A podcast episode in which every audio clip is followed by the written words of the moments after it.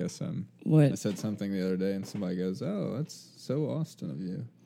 do you remember the catchphrase? I think it was for sure, Faux show. Oh man, for I sure. I, I, and I didn't think anything of it. I text faux show a lot, a lot, a lot. It works. Yeah.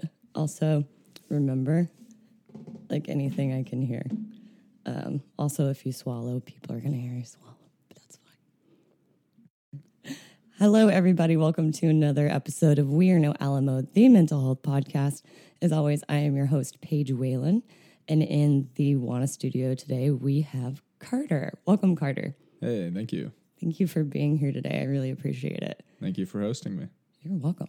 So, where do you want to start with your story?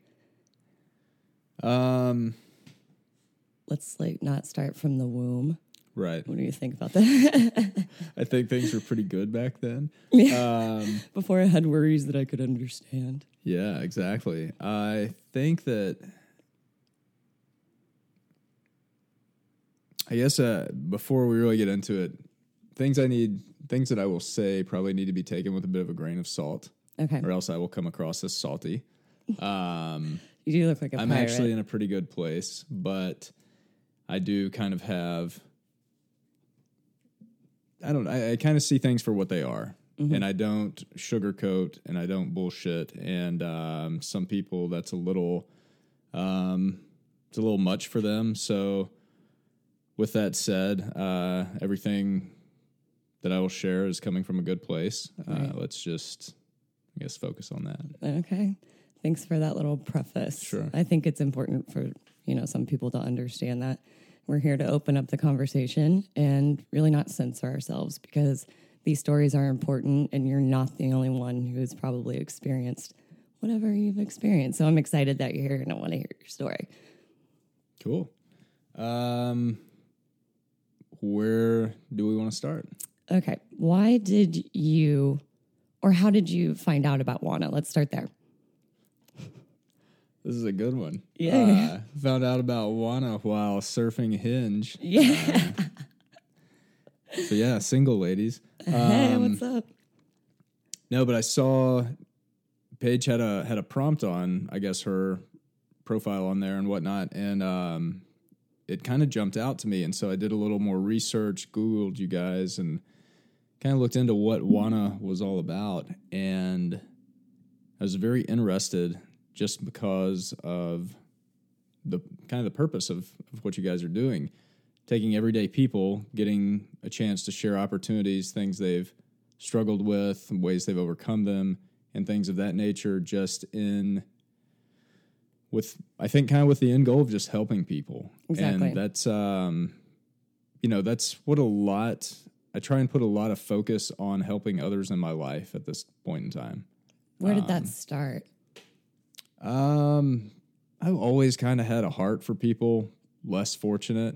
I didn't grow up extremely, you know, fortunate or anything of that nature, but we certainly didn't grow up. I uh, didn't really have a hard life growing up either. But I've just always kind of had this kindness for um, helping out homeless people in my hometown or you know, finding that person that's kind of having a shitty day and, you know, maybe they're an outcast and approaching them and trying to find a common ground so they don't feel so alone. Right. And going through, I guess, getting into truly adulthood now uh, in my 30s. Welcome to 30. Yeah, it's, it's great. Uh, 35 year old with a uh, with a 16 year old mind at times, but made it. they um it's it's really just kind of weighed heavily on me. There's a strong presence of a lot of need in Austin and so I just kind of began starting out on a small scale, you know, whether it be um get With the homeless a- population? Is that what we're. yeah, just kind of whether it be get someone a meal or you know uh, get them a bus ticket back to Houston if they have a better opportunity to start over. That's actually a really good idea.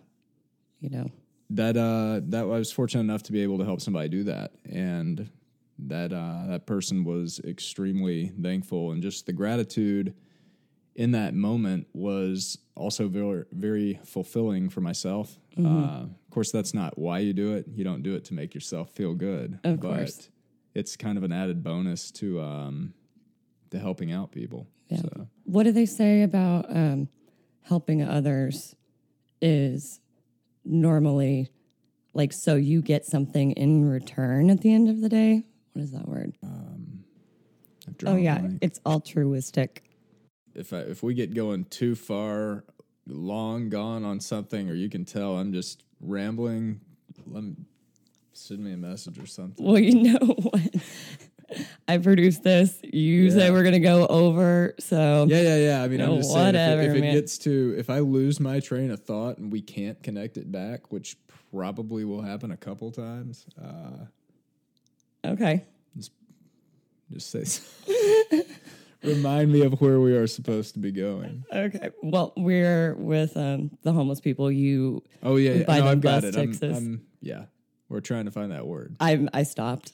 Okay. It's basically helping others. Typically, It's helping helping other. Um, you're looking for the term, essentially that, or is it a phrase? Helping yourself through helping other type thing, or yeah, like a public servant. Basically, like a philanthropist? yeah. I'm not that. Well, maybe how, when did you start becoming compassionate about people and why did you choose the homeless population? Was it because you saw a need there and you were able to help?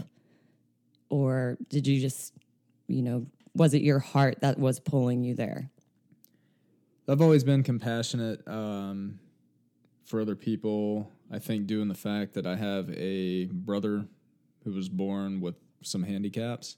Okay. And so at a very young age, I was um,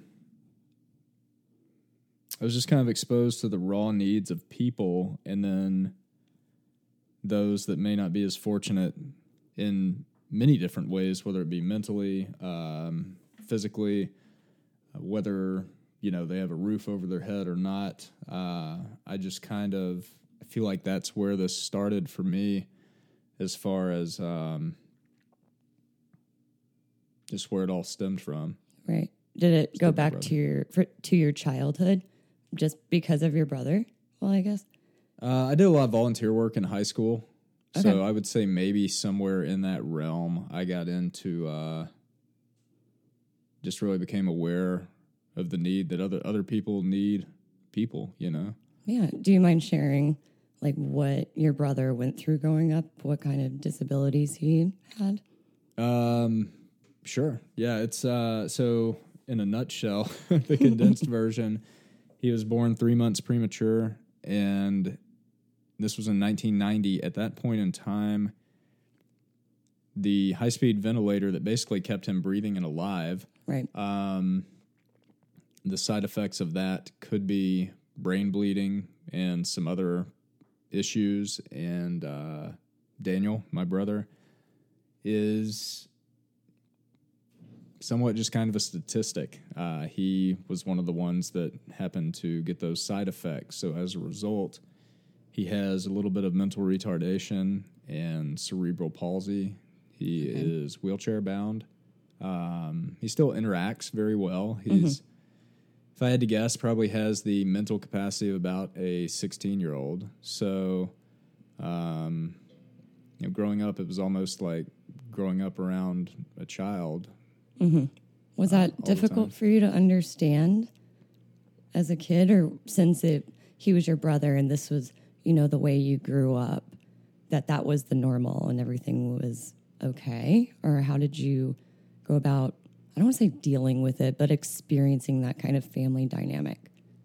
Well, I don't know him in any other form. Right. Um, and this is this is something that I was actually thinking about this morning with my daughter. She saw a cover of a magazine of this football coach that was born with no arms and no legs. wow. We got into this conversation about it, and as I read the article, um, this guy was talking about how a lot of people look down on him. They feel pity, and he didn't want them to do that because he knows nothing different. Yeah. So He's kind of- aware. Correct. Yeah. Uh, kind of relating that back to your question. Um, you know, I don't know my brother any other way. That was just life. Mm-hmm. I do think that when I was younger, I didn't understand a lot of why he could not do some of the same things that I could do, you know, maybe around 10, 11, 12.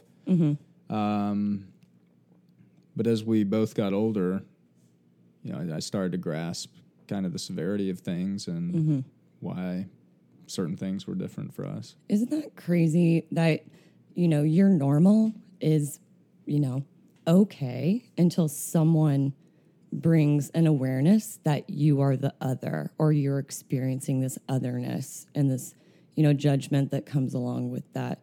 Like, for example, I, you know, have friends who had learning disabilities or didn't, you know, get their stuff signed in elementary school. And you're a sponge at that age, and they would, you know, basically segregate us, like put us on the stage and in the cafeteria while everyone else could eat first, and then we were allowed to go. And that was my first experience with otherness. Like, oh my gosh, there must be something wrong with me. And I think that has definitely been reflected when I got diagnosed with, you know, bipolar and depression and everything, because it felt like, oh no, I'm different. Everyone's going to judge me, you know, similar to that experience. I feel like that's a um, society has done such a good job isolating people and making them feel like shit because of things they cannot control. And as a result, we've put this massive social stigma around everything. Uh, Oh, completely. can't speak your mind these days. And Welcome to the Wana fam. Correct.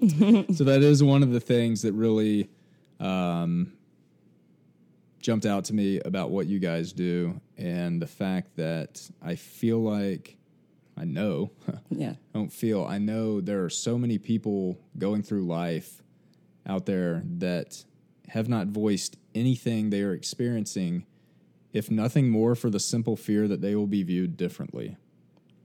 That's Uh, it is scary as hell to make yourself vulnerable, Mm-hmm. but I also believe it's extremely necessary to help you work through everything. Right. And you can't really do that alone, right? Unless you have, well, that's my experience. I don't want to put that on you, but it has helped, you know, going to uh, intensive outpatient and meeting other people who do experience depression and anxiety.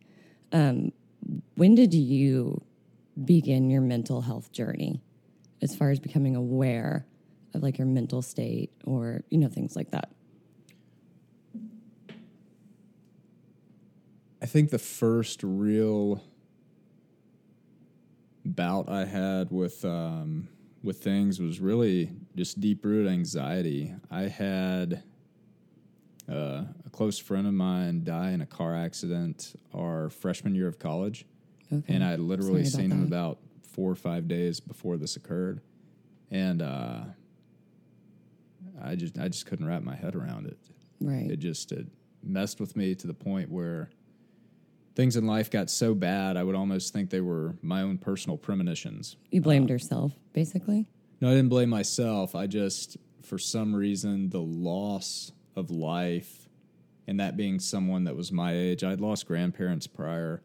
Uh, but to lose someone your age for the very first time, I think really can change you. And it just caused this downward spiral in me to where I was overly anxious and just almost hypochondriac behavior.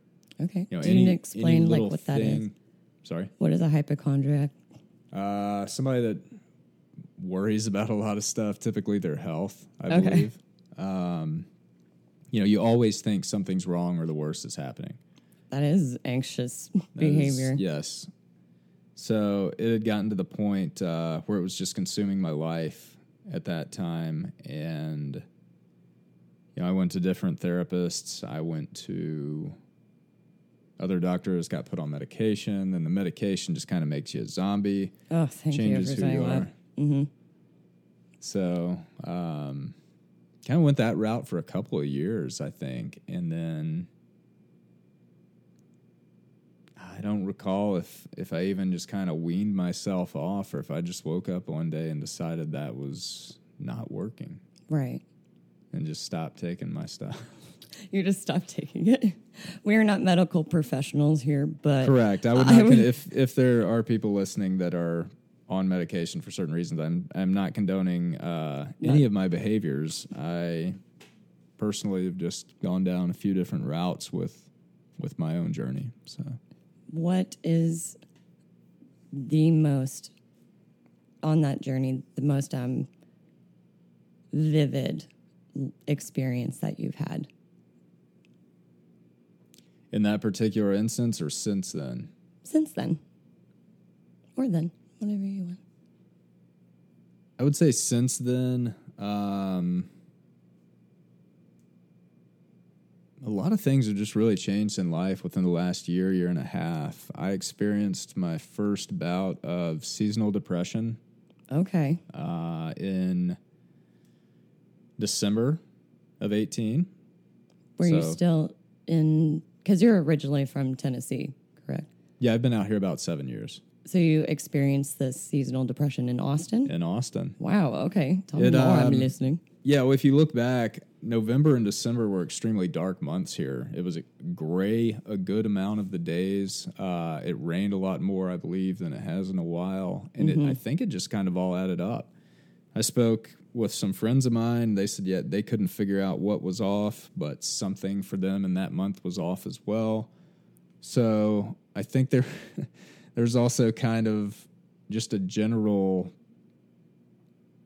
those those months were just kind of tough for people. I feel, but yeah that was my first actual experience with my mental health being affected by my surroundings, if you will, yeah and that was a very disruptive feeling for me. how did it manifest this first bout of depression I mean, depression's so hard to describe, and it, of course, it varies people to people. For me, I just felt hopeless.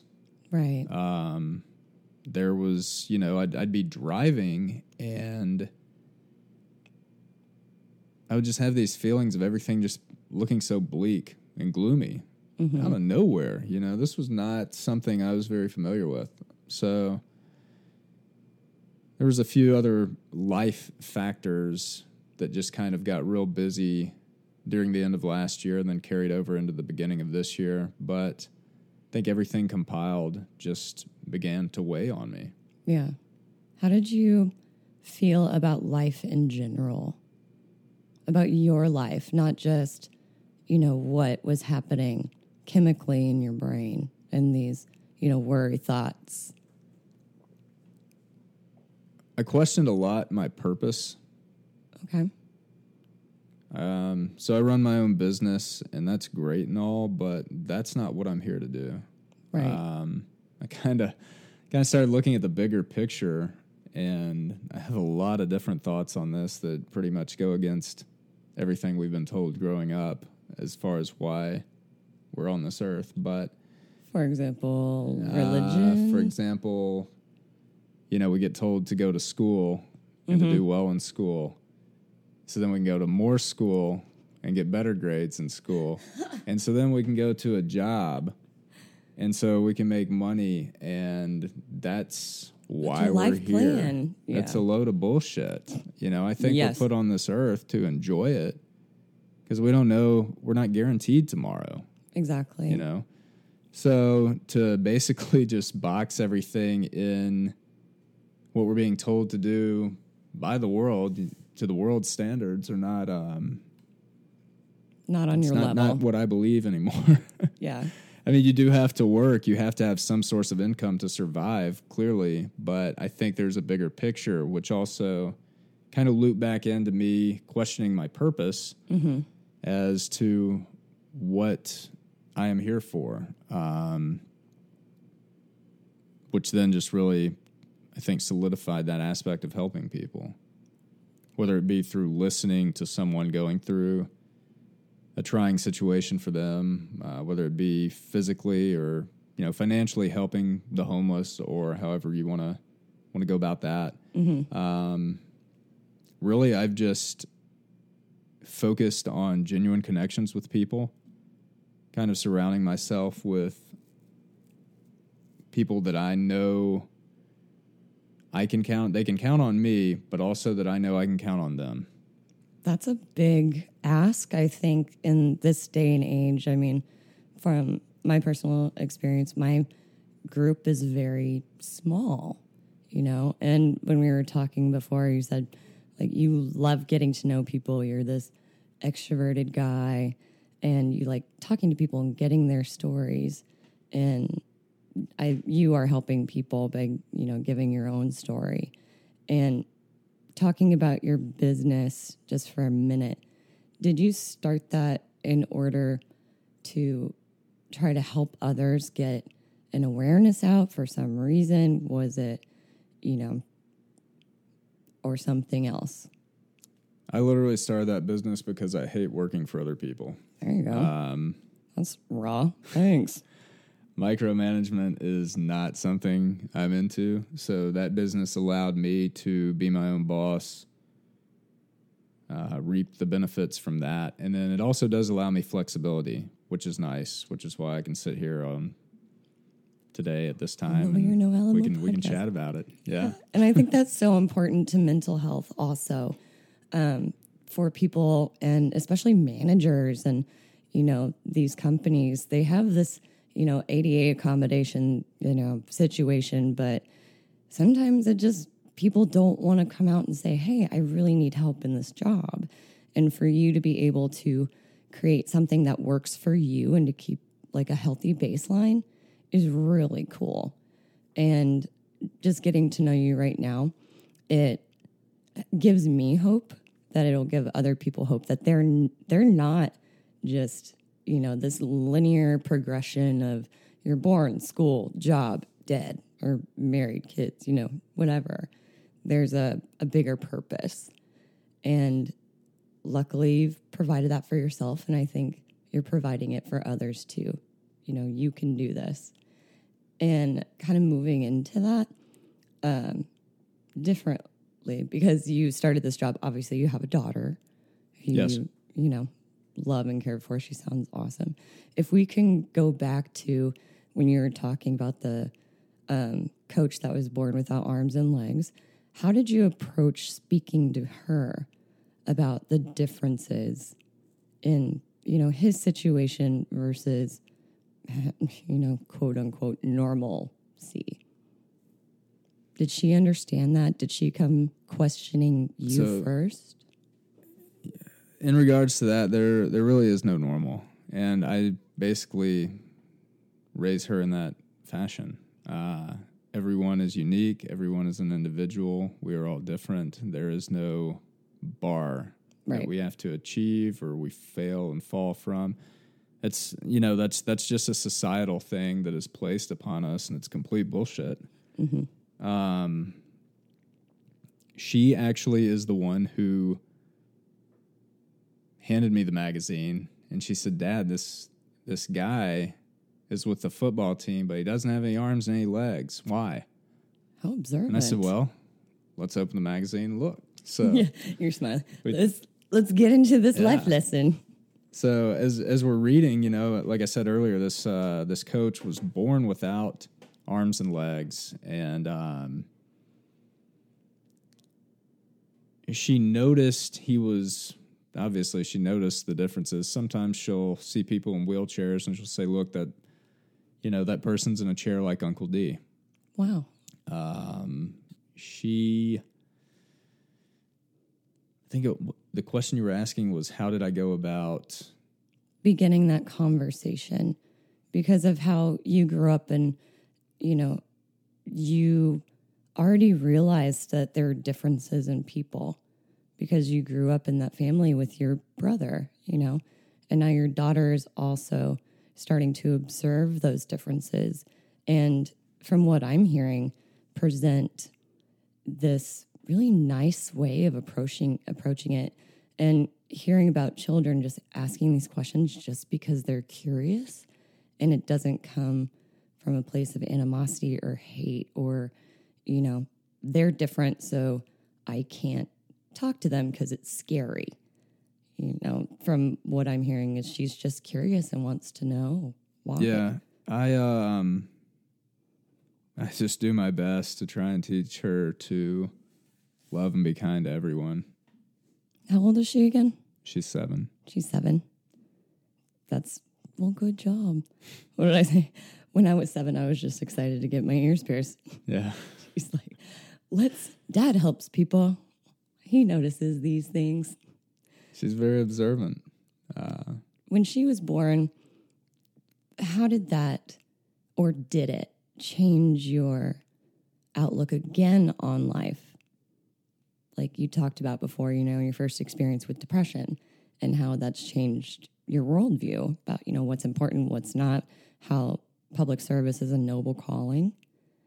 Did her birth or coming into your life enhance that? Uh, she was. I found out her mother was pregnant when I was 27. 27 was a very interesting year for me. There were uh, there were points in life where I wasn't sure I was going to make it to 27, and then to to be where I was. Uh, I was I was partying pretty hard at 27. Just to give you an idea, I mean, there's a, there's a lot of whiskey and a lot of cocaine uh, for a long time, and then you get this phone call. It says, "Hey, you're going to be a dad." Gotta Like, oops, gonna change. and yeah. things uh things kind of come together you know mentally real quick you get thrown into this panic at first because this is not what you expected but um then you then you determine whether or not this is something you're going to do Mm-hmm. i actually had a lot of friends tell me i didn't have to do this that i didn't have to uh I didn't have to be dad. That you know she'd be fine if I never wanted to even know her. Uh, For myself, that wasn't really an option. Good. So I'm I'm proud of you for you know that's that was a big, I guess, a big shift as well. And at that point in life, I was nowhere near ready to have a child. You know, people always tell me, "Oh, 27 is so young." I didn't think of it that way. Now I can look back on it, you know, seven years ago, eight years ago, and uh, yeah, it is young. it is.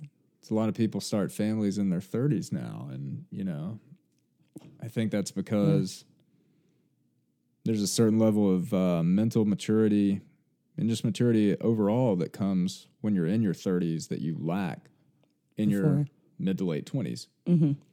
And I completely agree with you in that.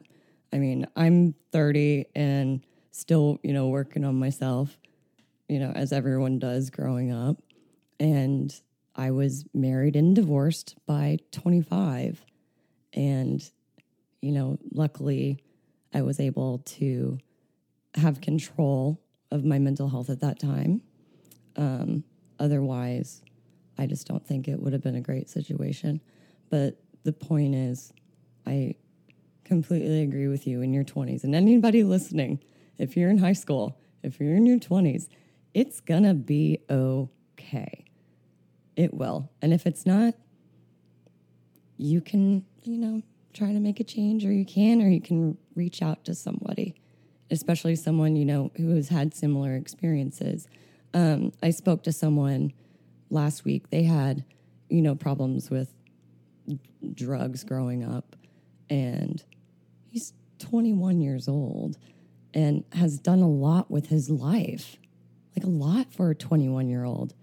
And this life that he wants now is not what he wanted when he was younger. He sounds way more wise with his experiences. And I get that sense from you too. So after, you know, you realized, okay, my life really has to change in order for me to be a dad to this girl that, you know, I care about. She's my flesh and blood. I'm going to step in. Whatever, friends, you know? I think uh, so. One thing on that is life may not necessarily have to change. Life will change. Uh, things will be different, but I feel like so many parents lose their individuality when they become parents, and that becomes depressing. You can't be who you are just because you bring a child into this world doesn't mean you lose yourself. And that is something that I have had to work to find a balance on, uh, keeping my individuality while also, you know, being the best quote unquote responsible parent for her that I can. Right. Uh, I'm not going to put her in any danger, but I'm also not going to short myself on experiences simply because There's I have new a child. life. Mhm. Yeah. I mean, I mean, I see so many people with kids that are miserable, and it blows my mind. But the reality is, they don't. Um, I don't think they make time for themselves, which is very important, not just for parents, but really for anyone in life. You're Taking right. time for yourself, whether it be self care, uh, meditation, you know, reading, whatever, whatever gets you off in that aspect, and just kind of centers you. Mm-hmm. I would highly encourage that because that that keeps you grounded in yourself, mm-hmm. and then you don't start to lose sight of who you are when when all the exterior problems come in. Right. And I really like that you brought that up because a lot of people stop traveling. They don't want to travel with babies. They don't want to travel with young kids. They, you know, put themselves in this box when, like what you said, they just forget that they are also important, that they also have the right to you know, be okay with themselves. I was I was watching this interview with Michelle Obama, and now they're empty nesters. Their kids are, you know, going away to college or whatever. And Barack said, "Michelle, I'm going to try to the. I'm not going to do that." Everyone's like to Michelle. You, you want to do it? Thank you, Obama. Um, but he asked Michelle, like, oh, you seem so much less stressed now. And she was like, yeah, Barack, the kids are out and you were president. Okay. There was Right. a lot of pressure there. and now I get to, you know, experience this new life with you. And I thought that was pretty profound and also a little, I felt a little sad for her but she chose that and she did it and goddamn she's got those strong arms she can do anything she wants but It's kind of like celebrities too. You know, they they reach these certain levels of fame and basically can't walk out of their house. And Right. then as a result, many of them deal with mental health issues because of the anxiety, the depression, things of that nature. So, you know, this is really a problem that actually I'm not gonna say it's a problem because I hate that word when when describing i do this too i do too completely misspoke that. My apologies. Um, it, it becomes this feeling that affects everyone, and I think we forget that. Uh, we we live in a world where social media controls a lot of what we do, say, places we go, uh, why we may eat at this restaurant because some fucking influencer says they have the best tacos. Who knows? Uh, did you do that this morning when you ordered tacos I just go to the local spot near where I used to live where the people are cool and friendly. i love a good food mart with the the tacos in the heater It's great. they were the best It's yeah, it's it's Salsa the best spot. Um, but you picked that no one else did No, I it just where I'm going with that is that we we see all these pictures and these people look so happy. They're smiling. They're doing all this awesome, fun, cool shit. they have the best abs god Yeah, you know, I don't do anything but work out all day. Life's rough. But you know, they could be dead on the inside. yeah Uh, I think there is. I will not say everyone that is an influencer is doing it because they need that validation. Mm-hmm. But I think there are a lot of people out there that lack so much in their real life that social media becomes their life.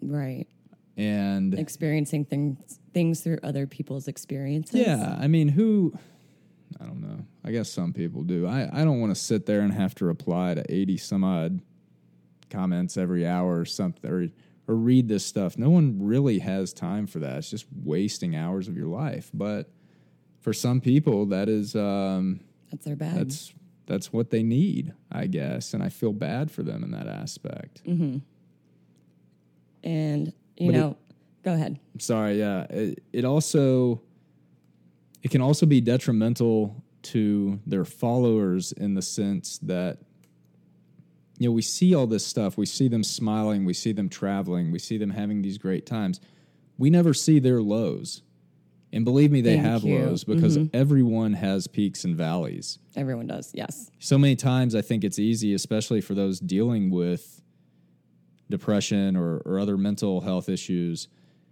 to think, oh, this person's life is so perfect. I wish it was more like that. No, you don't, because we don't know their internal struggles, but they have them. Right. And I can bring up a celebrity, Ariana Grande. After the shooting in, uh, was it Manchester? I think in 2017, she, you know, knew she had PTSD or PTS, and she took a brain scan and, you know, posted it somewhere. Somewhere it's there, it's out there, check it out. But her brain is completely different than it used to be hmm. because you know this is an invisible experience. Depression anxiety pts bipolar borderline schizophrenia everything. And for her to have you know this idea to show people that this really does affect you physically is was really big of her. And you know i hear you know what you're saying when you know people put out these personas and my life is so perfect whatever. And i went on social bla- social media blackout for 2 years. And whenever i started We Are Not Alone last year i realized that i had to dig back into social media.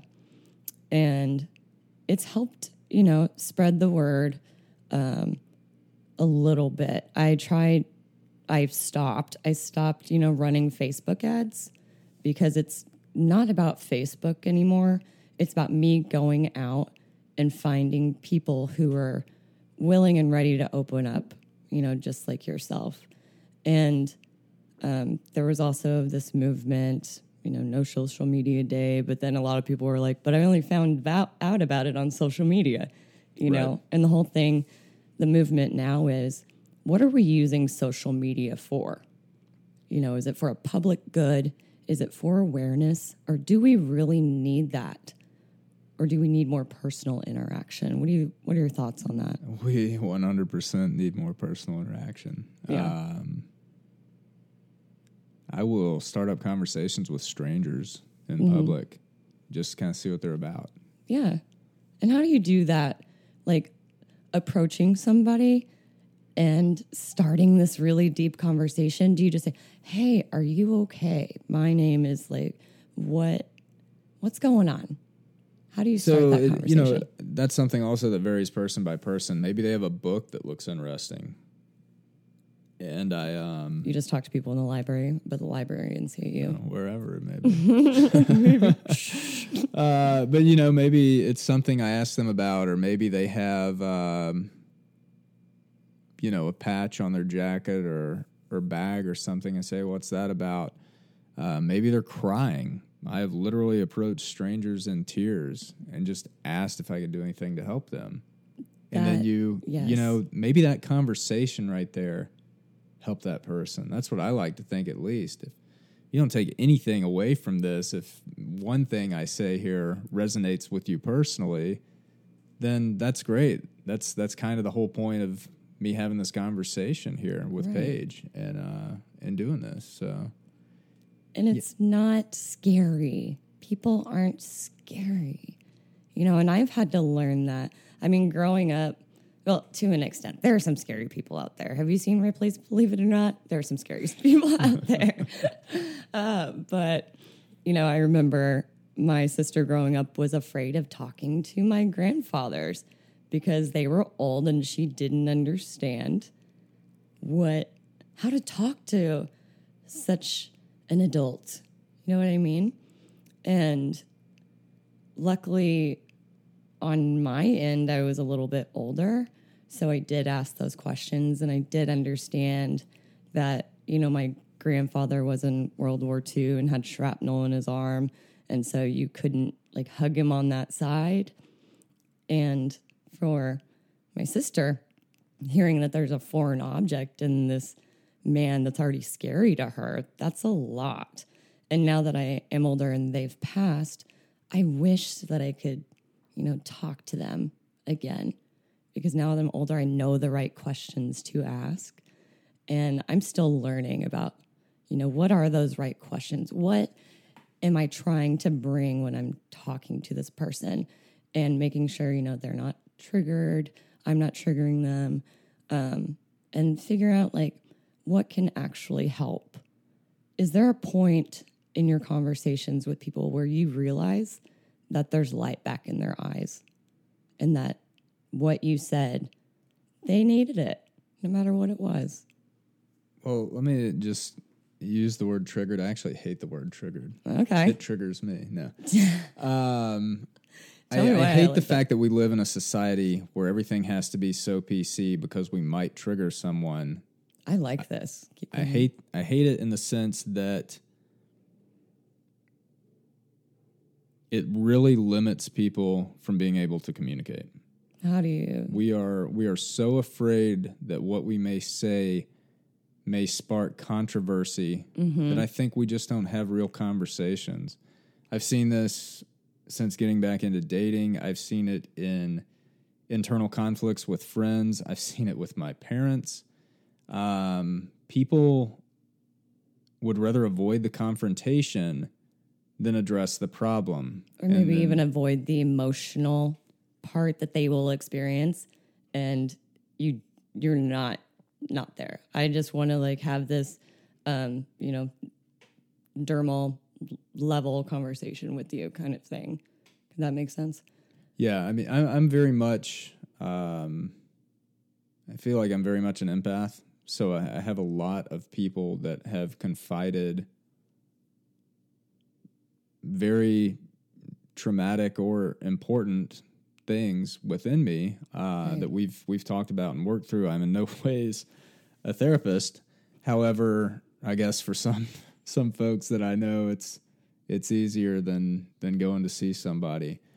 And I love that because teach their own right correct, yeah. That has worked out for me as well because now I have someone else that I can confide in and talk through. But the whole um back to like the whole triggered thing, it's just there's an overall lack of genuine communication. I think people especially in the last couple of years, um, with all the political disagreements, without going down that rabbit hole, uh, that we have with one podcast. another. We've we've gone from trying to work through our problems just to pointing fingers and blame and making people really feel like shit. right Um, it's your fault i'm acting this way Correct. You the problem is you. You have this, you have that. Um when reality you know, in reality everyone has their own stuff. But they have their own things going on yeah. for you, do you ever feel like you wish someone would ask you more how you're doing? Because the feeling I get when I interview a lot of people, especially people who, you know, extend service to others because, you know, it helps somebody. Who's looking after Carter? Who's checking in on Carter? I'm very blessed to have a pretty strong friend group that Good. people from all sorts of walks in life. I, so so often I see these people that only hang out with a handful of folks that look like them, do the exact same thing as they do, and I just wonder how fulfilling that is Right. for them. And I and I feel so fortunate that I have so many friends from so many different places, and it's great. It's just this melting pot of everyone that that brings their own uniqueness to the table, and that's why I Yeah. like it. I have with with all that said, I've got um yeah, I got a few people I got some every people. now and then randomly will just say, "Hey, what's going on with you today?" or "Hey, how are you?" Good. or um, you know, they'll they'll just check in. You want to go grab some dinner and and just catch up and talk about some stuff. Right. Yeah. How, Sometimes that may mean they have things they'd I like to know. get off their chest. And that's cool too, though, because either way, I'm going to benefit on my end from that. I remember the word Yes. altruistic. Altruistic. Yes. That's the word. Some people say altruism is a myth, but I don't believe that anymore. Yeah. It's, it's, it's alive and well in Yeah. 2019. 2019. and when uh, I I don't know how to pronounce, but when do you feel the most okay or the most happy, the most proud of yourself? Where does that come from? Probably ironically, I feel that way when I am most vulnerable. Okay. Like today? Today's all right. Today's all right. I've had a few. Uh, uh, I don't. I had a conversation with a good friend of mine last week. Uh, we went out and just kind of caught up, and I opened up to this person about some things I had never told anyone that I had been going through, and it really. It was it was kind of hard because these were emotions that I had kept harbored and had kind of dropped hints before to my parents and had never I don't know if they just didn't realize the severity of things um, and what all that entailed, but to be able to get everything out for the first time and just to be completely honest. And and just for instance, um, yes, please. yeah. Can so you- yeah. no one fucking talks about suicide. no one you. wants to talk about the fact they have thoughts of killing themselves because the shit just got too hard. Mm-hmm. I was there. Um, I was totally there. I, I laid in bed many nights earlier this year and, and just cried because I was in such despair with so many different situations in life. And constantly these thoughts would just come in, you know, well, what if you what if you just killed yourself or what if you Been there, buddy. You know, what- Definitely hear you. everyone has those. I the more people I talk to, I have not met someone that doesn't. However, this goes back to that whole social stigma, and this is what really sucks about being open about your mental health is that while everyone may think these things, talking about it labels you Yes. you know i mean there's it it just makes you oh well this suicidal person or Can't have know, you in my life. You're gonna spread that ideation on me, man. Right. You know this this person's crazy. This person's fucked up. Well you know everybody is. That's the reality is is don't let anybody get you down if you if you open up to someone and you get this look back that they are in disbelief or you feel threatened or you feel that they are not taking you seriously, And you can feel that pretty damn quick too. You can uh, get, talk to somebody else. Don't don't let one person's experience Make you feel like yours is less than. right, and don't don't continue to harbor those feelings. Get those feelings out because through getting those feelings out and through having those conversations and making yourself vulnerable, it's fucking uncomfortable. I mean, I'm not gonna sit here and tell you that was the easiest conversation I've had. No. that was a very hard conversation to have. And I sat there, what felt like an eternity in pause before I even dove into this with her. And um,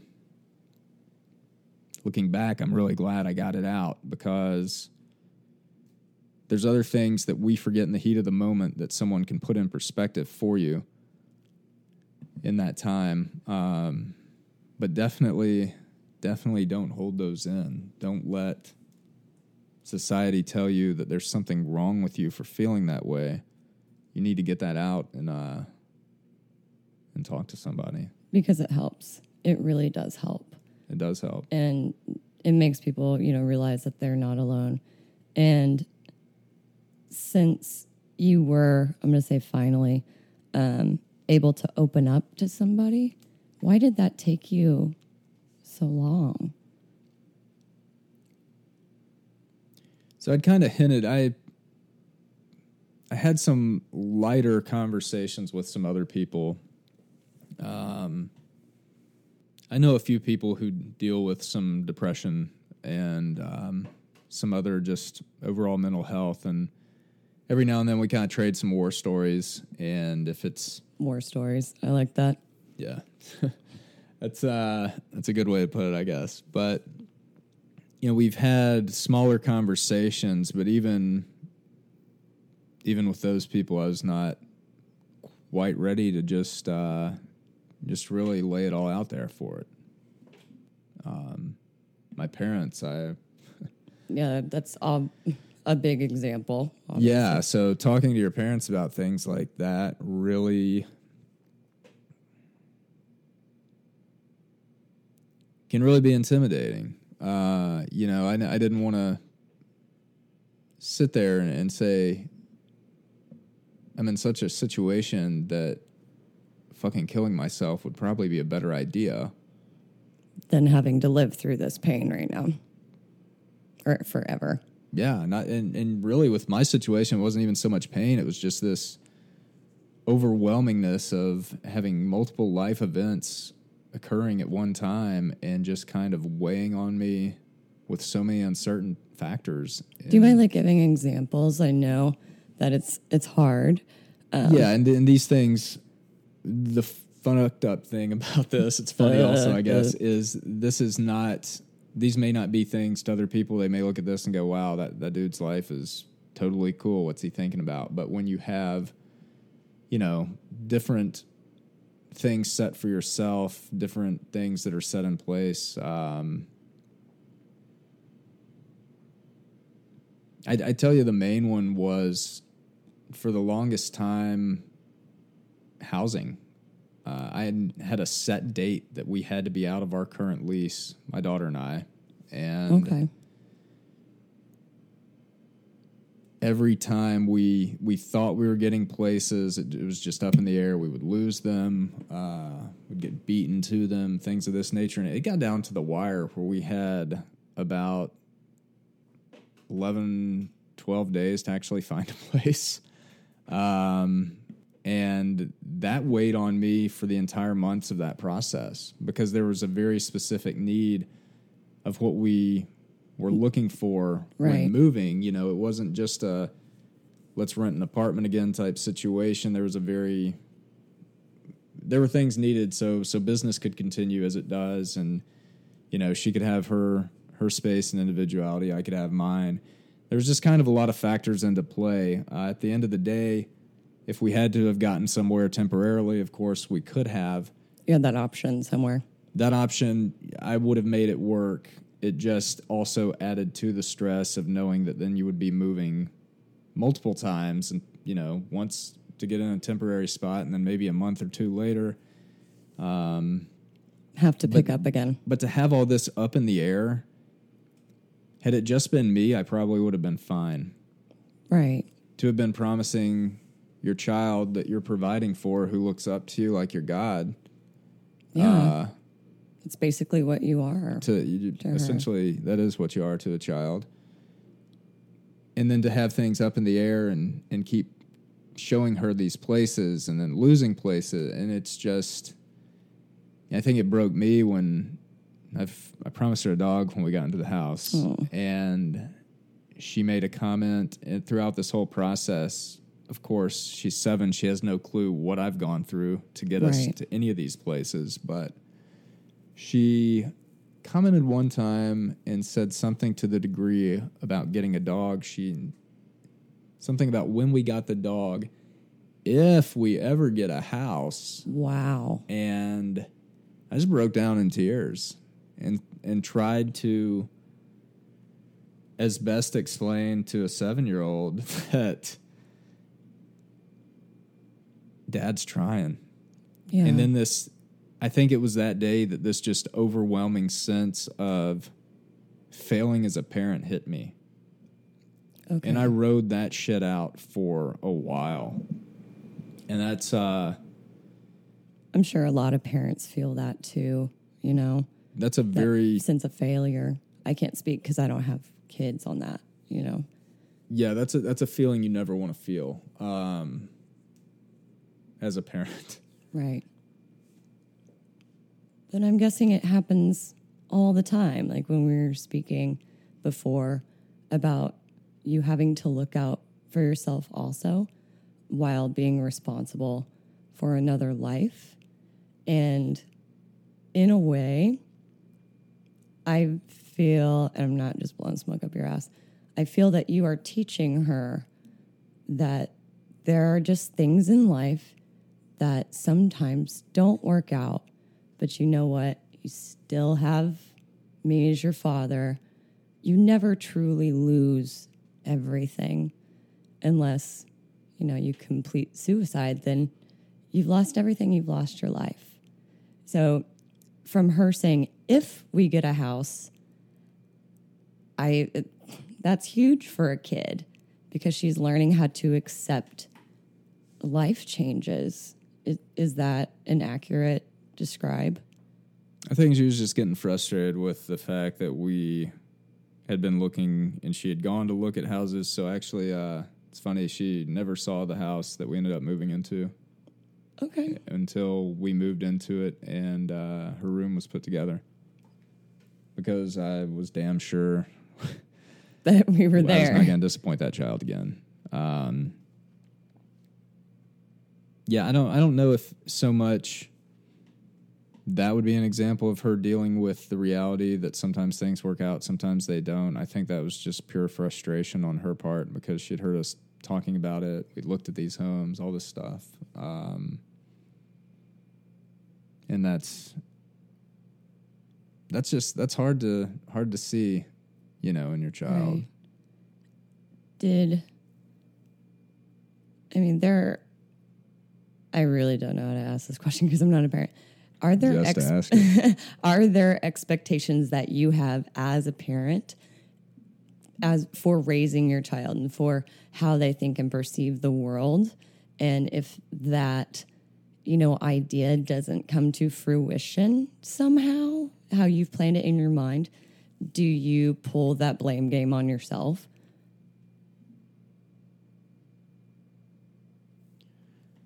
It's uh that's a loaded question. So the loaded unload answer, it unload the it loaded answer. Um, as far as expectations for her and how she is raised, I am very, very much building independence within her, letting her be her own person, uh, from smaller scales of, you know, what clothes she gets dressed in to bigger picture of, of just not kind of doing what they I guess now the term is helicopter parenting. Um, i've never heard that what is helicopter parent i've heard of uh, um, tiger moms or whatever maybe it's about the same, but it's essentially pussifying your kids. I mean, I don't know a better way to say it.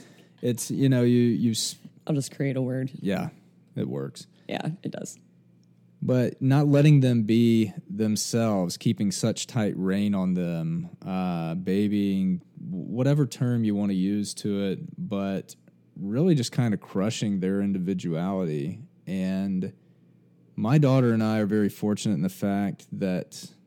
Let me let me just cut myself off and say, you know, maybe that line of parenting works for some people. That just personally is not my choice, uh, and and you're does not not, judging work for anybody us. here So- yeah we're not gonna knock any any helicopter moms out there. Keep doing what you're doing. Maybe fly a little higher, but you know. Set set your eyes on the skies. I love it. So when did you realize like that's not your parenting style? That's just not it. You want to, you know, instill this thing in her. And where I'm going with that is what I'm hearing is that you are building the self awareness in your daughter at a very young age. And you've experienced anxiety and depression. And it took you a while to be able to, you know, put words on it and describe what you're feeling and know that there's help out there. If I had had the opportunity to understand what depression and anxiety were at a younger age, um, then maybe it wouldn't have gotten to the point where, you know, I was involuntarily hospitalized. Um, but then again, on the other side of the coin, if you haven't experienced that and you don't talk about it or whatever, or, you know, some parents will put their kids on medication if, you know, they see something wrong or think something's wrong, where I, it's my hope that growing up, there will be this awareness sometimes that if it's okay to not be okay, that there's always going to be someone there for you to talk about it.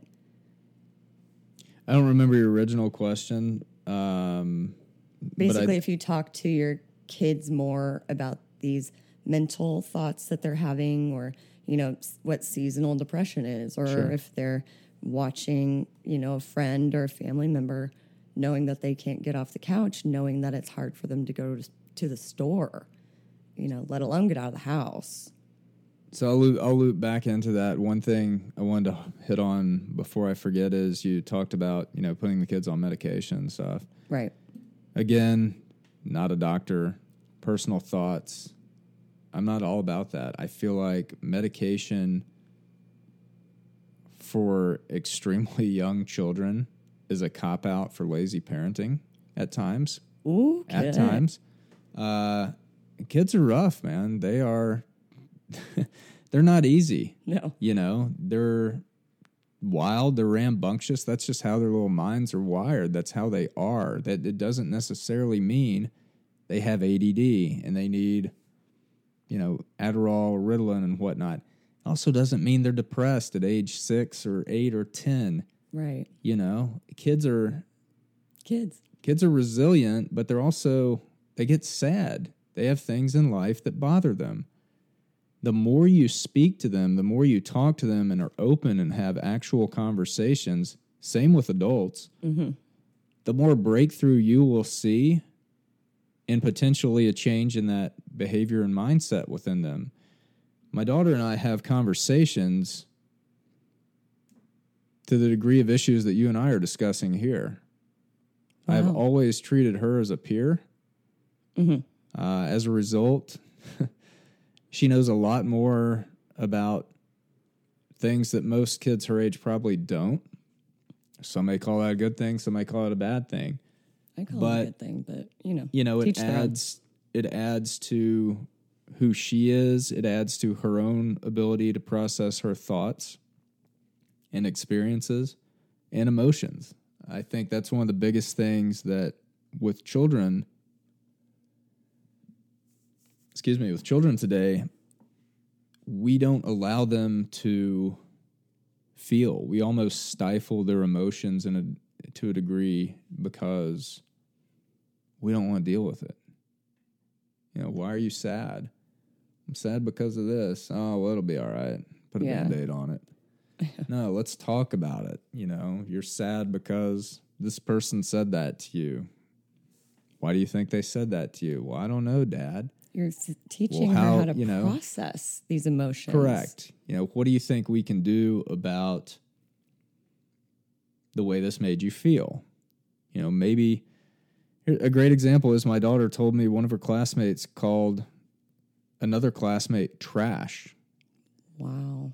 I can't wrap my head around six year olds at the time knowing that like what the fuck does this kid's home life look like where they know or they think it's okay to call a person trash Right. at six And to probably know exactly what they were saying Correct. and why they were saying it. yeah i i feel bad um, for whatever circumstance in that child's life gave them the opportunity to think that was okay but things like that you know will and then i get the question why do you think she said that i think she said that because she's heard it somewhere before it's an extremely not nice thing to call someone Right. You know do you do you ever look at your friends and think they're as valuable as trash no cool don't call them that Right. so it's it can be very simple conversations. Sometimes they're more in depth and drawn out, and bigger things are Well, of course. discussed. But I, I really feel that these deep conversations with her promote her own individuality and also somewhat give her don't want to label as coping mechanisms but somewhat gives her it adds to her toolbox of things to pull from for future instances i would say and I have a similar thing. It's called Dear Man. You know, describe, express, assert, reinforce, um, maintain, like your morality and ethics, and then um, A, I forget what it was, and then in is negotiate. And negotiation does not always equal agreement. You just come to a place where you have done everything you can to process, you know, and it's a skill that's learned instead of a coping mechanism, I think. And since you're teaching, and you can always say I'm wrong, but since you're teaching your child at a young age to critically think for herself and observe and care, I think that's a really good lesson that, you know, I hope people take away from this episode. You know, it starts at a young age you were able to, you know, find friends that you can, you know, openly talk about these hard things like suicide and depression. And that's definitely going to help her later on. yeah i also think that um and, and this just this doesn't just apply to children as humans we compare ourselves a lot to other people True. uh, whether it be the home we're in, the job we have, the vehicle we drive, um, how much money's in the bank. We're, you know, I think it's it's kind of in our wiring to compare, um, and that's that's a very dangerous thing to do because that can produce all sorts of emotions. That can produce characteristics of greed uh, that can produce, you know, envy, jealousy. Um, more importantly, though, for your mental health, it can produce these feelings of inadequacies and, and shortcomings because you're not as as good as someone else. I used to. Uh, I laugh because I, I forget who I told this story to the other day, but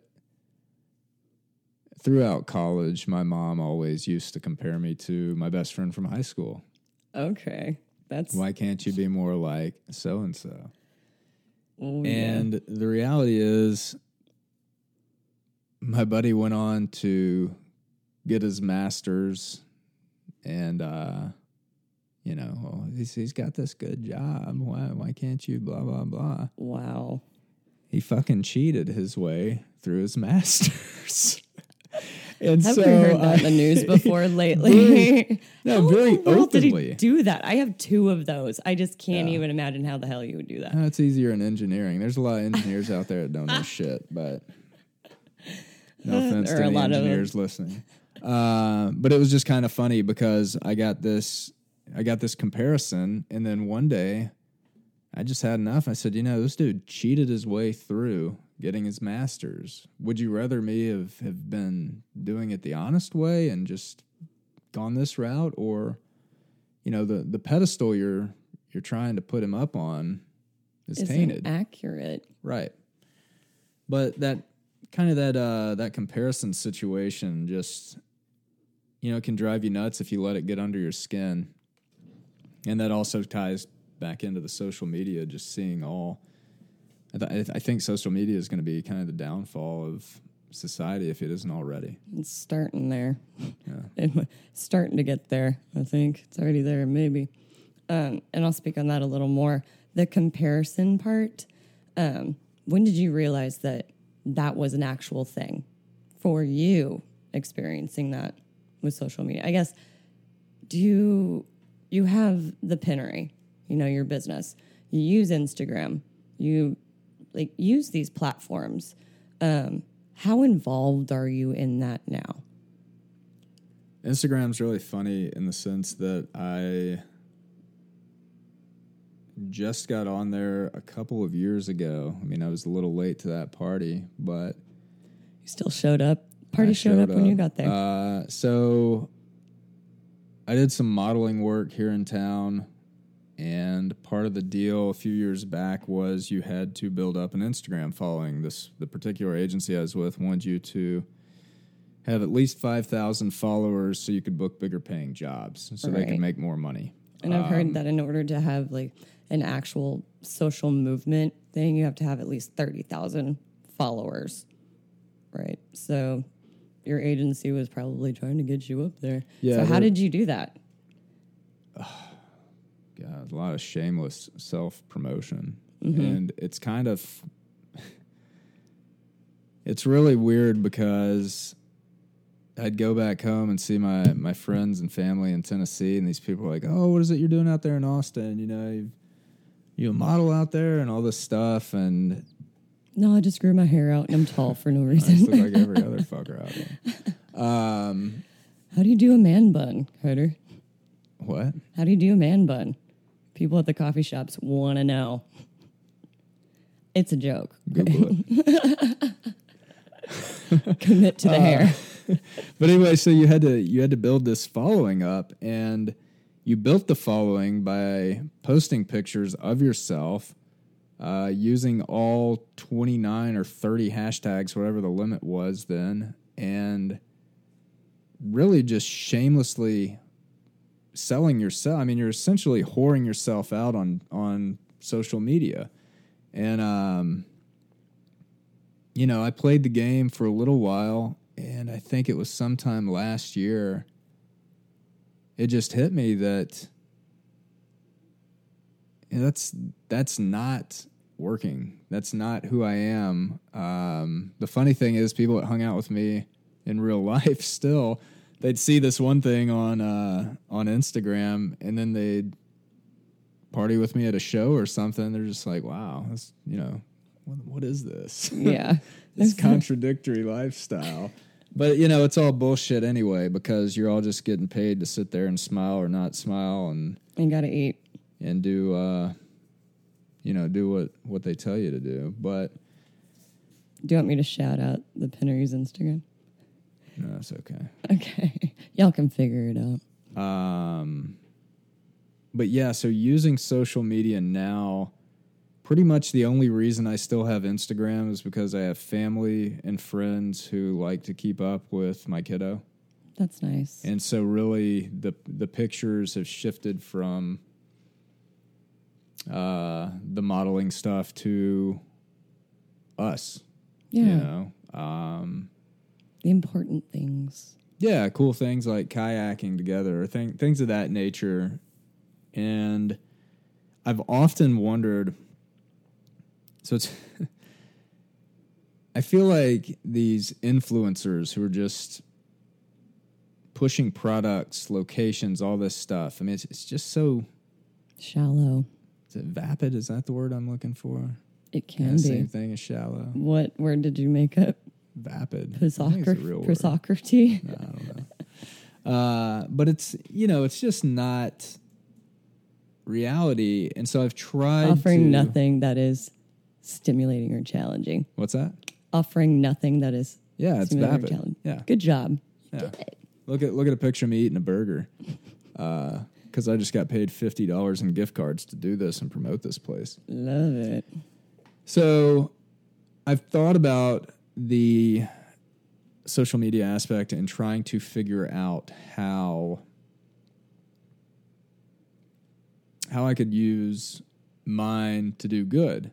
Mm-hmm. And I've not come up with anything yet. I've actually given a good bit of thought to this. Um,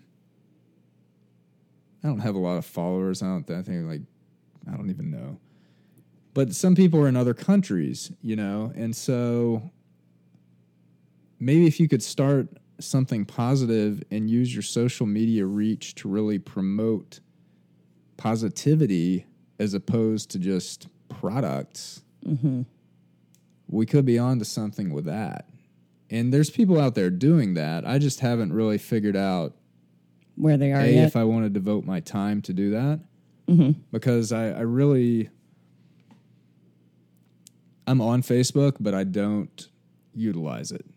It just became the biggest time waster and political bullshit I've ever seen. So it's Facebook is just like an arguing platform for most people, I think, these days. And it I agree became with that statement. Mm-hmm. became highly depressing every time I got on there. So I just stopped. Um, and and life's been so much better. Thank not you reading for all the saying negativity. That. Yes, I feel the same way. Um, I mean, people showcasing, you know, their accomplishments or whatever. That's great, but reach out to you know the people who matter the most to you, and shout that out to them. And you know, it's all. This is I'm only speaking on my behalf because that to me is way more genuine and means way more to me than getting likes. You know what I'm saying? So my Facebook page is for Wana. You know, um, thousands of friends on there, but all that is is because I care about every one of you, even if I don't, you know, message you. I try to make sure that when you share your stories, that you are feeling validated and it's not just a platform that I'm going to and scrolling because I want it to be a place for positive interaction. You know what I mean? And it sounds like you're in the same boat, I guess. Yeah, without without going um, into politics, I guess for me, You can totally go into the politics if you want. nobody wants to hear my views on that. I can cut it out. but it seems like the theme for politics lately has been both sides doing exactly what they hate about the other side. what do you mean by that? Uh, people claiming others are intolerant while then in turn being intolerant of them. I like that point. and that's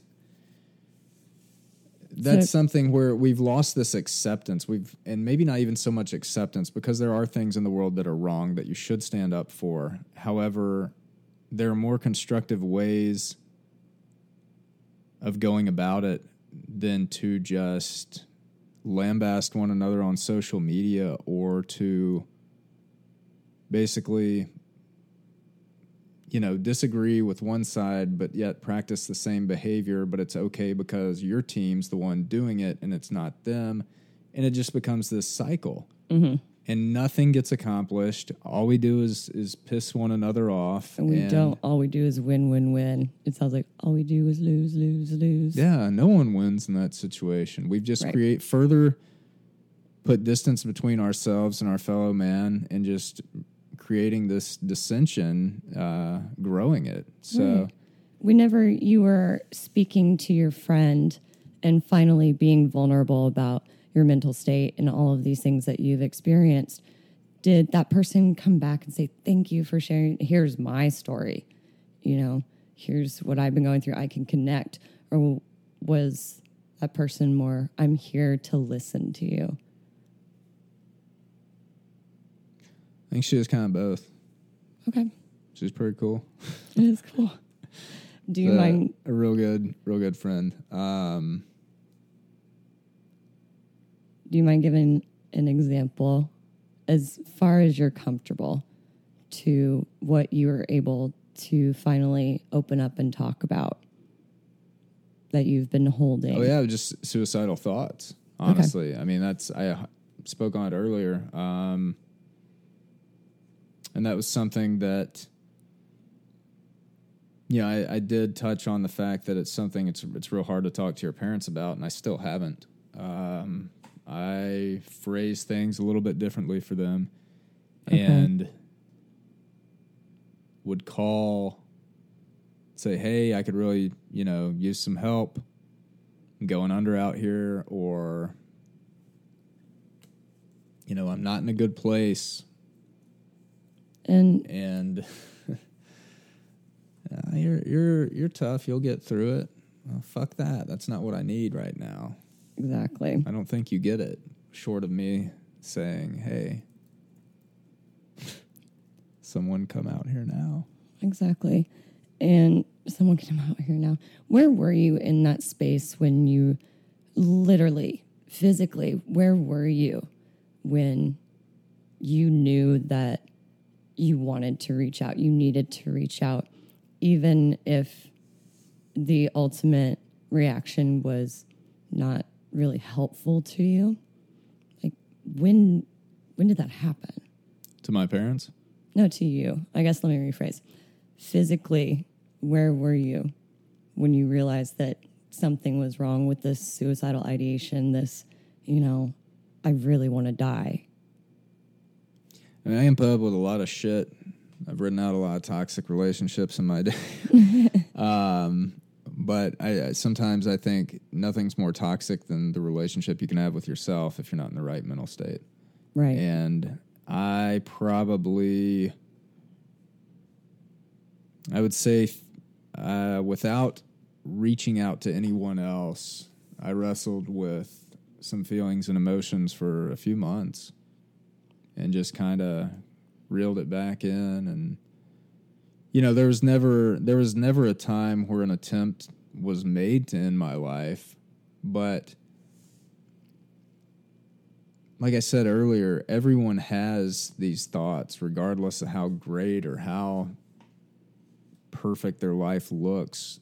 Everyone has thoughts of, I just want to kill myself. Or I just want to die because they you, we can't handle and process things, and the threshold for everyone is completely different. But Yeah, and talking about it really does help, you know, reduce, you know, these suicidal ideation um, and also attempts. For every person who dies by suicide annually, there are another 278 people who have seriously thought about attempting or or yeah, attempting suicide, but they end up not killing themselves and surviving an attempt.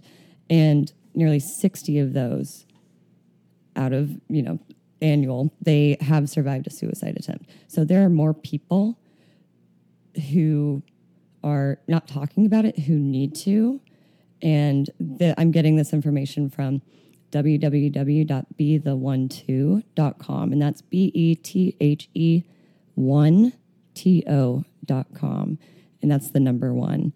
And they their movement is hashtag be the one to spread the word about suicide prevention. And taking action like you coming in and talking about this i hope it helps i mean talking about it helps save your life right ultimately and i hope that you sharing this story will also help others know that they're like really not alone well, yeah, I mean, I can't go do anything now. I've told all your listeners about it. um, but yeah, not not to make light of it though. I would highly encourage anyone who tunes in for this podcast, if you made it this far, um, you know, if, if you're dealing with these thoughts and these feelings, I know I harped on it earlier, but it, but it's so important for working through them. You're not alone. Uh, this shit gets everybody, it does and, and it doesn't discriminate. So Ooh, I like how you said that. It doesn't discriminate.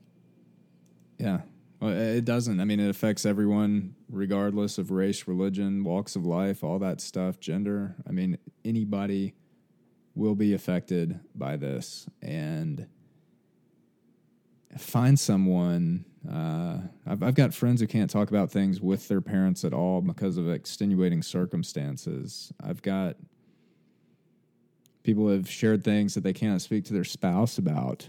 Um, Been there. you know you've you've got you've just got to find your person. And like i said earlier if you talk to someone and they flip out and they choose to i don't know not handle it in a way that you would want them to or expect them to uh, i had to learn a long time ago not to hold expectations to anyone. You will always be let down. Always. Because you Um, can't control other people's actions. you cannot But and the, you and can go friend thing, shopping and it's okay. You just Yeah. find someone else to talk to. It's fine. What's interesting? Well, the interesting thing is that your version of yourself only exists to you. Every other person you encounter in your life creates a separate version of who you are. So you have to find that person that really grasps that and grasps who you are and you're comfortable with. Um, well, once you do, I, I can promise you, you know, it'll be eye opening to be able to be that open with someone. Um, you know, in my instance, preferably not a family member. That Right. there's no real ties like that to. Um, I know family can be a depressing thing for a lot of people out there. It can be a big anxiety as well. So, And your depression and anxiety might be affecting them in a way that pushes them away. I mean, right, especially if they don't know what to do, which, you know, some people don't. it happens. It really does. And I like that, you know, you said you can't blame them for that. You just got to go search somewhere else, and that's okay. Um, personally, with you know my family situation, I'm so grateful to my mother for over the past well, since I was 26 when I you know really realized that I needed help and there was help out there and there are just so many resources. Um, for the longest time, it was difficult for us to talk about because neither of us understood. And there was a lot of yelling, a lot of arguing, a lot of unhealthy communication. And I think now we are finally in a place where she understands and accepts it. And luckily, you know, she lives in Austin. She's been on podcasts before. Check out Structures Bomb, Call Your Mom. Um, but then a lot of other people in my family, they haven't either have had the mindfulness or the willpower or emotional capacity or you know we live in different states you know everyone's scattered whatever the reason may be you know shout out to my family. I just know that i still love them and on some level they still love me just in a way that i've had to accept that this is our new normal. So I really do hear you when you know you went to the people who were closest to you who should know you the best and your way of asking for help wasn't incorrect. It just was I think too different for them to understand. Is that a fair statement? Maybe I'm just projecting because that's fine. I think, um, I think being a single parent, they're they they think I can take a lot, and to a degree I can, but we all have had our to, we all have our breaking point, you know, right? and um, I think that was just I, I see I see depression in both my parents in various different forms. Can you give an example? Um, just because I think it's important for people to, you know, look at this and here are some external signs, even though you can't really see what's going on with them. I guess the first would be really if someone only has anything negative to say. You know, pretty much about anything. Um, which is uh, kind of what I said earlier. Take it with a grain of salt because I may I may throw some personal opinions out there, but you know the goal of this is to for. is Open to to help people. Uh, I, I mean, they're not going to listen to this, but I would rather not. I guess go into personal examples of them, but I Totally can just say, I can just say there's external factors in life that have pushed both of them into depressive states. right. Um, It's not related to my brother at Okay. all. Um, it's other things. your brother sounds like his spirit is just fine. Yeah, he's pretty rowdy. so I love that. I'm happy your daughter gets to experience, you know, an uncle like that, despite physical whatever. He's still there yeah, and great. Thank you know what higher power that he is still here to be a solid influence on your daughter and to you too. I mean, I feel it's definitely influenced you growing up where, you know, you just want to help. But you've also learned that you need to, you know, make sure that you're taking care of yourself too. And I have a question that I wrote down. I'm just going to pause this.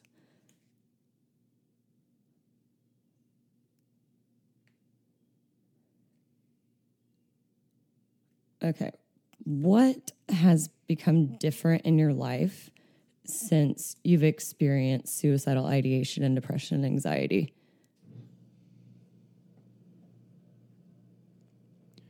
I'd say the biggest thing has just been to. I've tried to channel that energy on finding my purpose mm. because I feel like those thoughts have entered due to uncertainties. Right. And so, uh, you know, it's not going to necessarily fix the problem to to find your purpose. I don't think we I don't think we ever fully find our purpose. You know, we never stop growing up. We never stop learning. We I agree. Just- I love that. continue on and your purpose may change throughout life and that's fine. Maybe it was one thing at this point in time. Maybe you Maybe you go to school and get all A's and get married and Yeah. whatever, and then realize, okay, that was my perceived purpose. Now, what do I do for myself? What am I? What's my purpose here? And going back to um, the homeless population, can you offer our listeners some resources out there that you've learned? You know, helping out with the homeless population in Austin or even a you know a lesson a big lesson you've learned Yeah, I can try, but I do want to.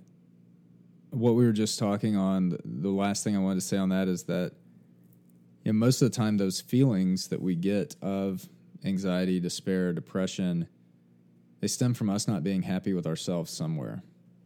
I so, if you're if you are willing to put the work in on yourself and to or in a place where you're comfortable doing that because that's not a place where everyone is you know? You, sometimes you got to go through the shit to get there. Right. Um, but that's i think that for me personally that's what needed to happen. I needed to kind of find what i wasn't happy with with myself um, and why these external factors were weighing in so much. Affecting you so deeply. Yeah, I mean they legitimately were. Um, so when you find that and you start to kind of make the make the change in that, and you know do the work there, it it can it starts to kind of turn upwards for you. At least it did for me. So, um, homeless resources in Austin. I don't know. I uh, Oh, this is great. I was actually uh this may be frowned upon, but for a while there, I was pre rolling joints and giving them to homeless people mm-hmm. as a way just to kind of brighten their day. And a lot of them were very receptive to it. Some people may frown upon that and say, well, it's encouraging drug use. It's I mean, it's legal in however many states, oh, and I'm advocate of medical marijuana. Sorry, everybody who thinks that's not kosher. However, it does help with depression. It does. And if it, what did Robin Williams say? He's like, all I remember with weed is like happy and frosted flakes. yeah. you know? So all, all I know is the smiles on their faces as they received these Right. were uh, were pretty awesome. But you know, I have a hard time. Um, I have a hard time giving them money. I have before, um, which I guess the irony is somebody's gonna probably think, oh, he'll give them weed, but he won't buy them a beer. But, okay. you know, You won't give hey, me to money to buy beer. each their own. Um, alcohol damn near killed me, so I'm I'm fine with sharing the other one. Um, you know, I've the bus situation. That was I met this guy sleeping on the corner of Sixth Street and Lamar, which for those of you who are not in town, is an extremely busy corner. It's uh, next to the Whole Foods, I think World Headquarters or something. That's I don't know. It's the corporate office. I know that much. right. But I asked him why he was parked there and uh, why why he posted up, and he said it was because homeless people in Austin were getting killed by gang members, and he felt safe because he had multiple different cameras on that corner. So I went into this diner right there and got him something to eat, and came back out, and uh, got to having this conversation with this guy who was from Houston. And usually, you know, you can get a feel if somebody's trying to fish for money or, or just for help. We got to talking, and I said, Hey, if you had the ways and means to get back to Houston, would you have a better shot at getting your life back to the place where you want it to be and kind of regrouping? Do you have anybody there you could rely on that will help you? Mm-hmm. This person did. And so we sat down. I bought him a megabus ticket there, and then you know he, he was back in Houston the next day. That's great. And Well, was it good for him? Is I that- would like to think it was better than him living on the streets here. There you go. I, I can't know for sure, but the situation he described in Houston sounded way better. And as eager as he was to leave Austin, Mm-hmm. um, yeah, I think it was, it was probably better for him. Good. I've uh,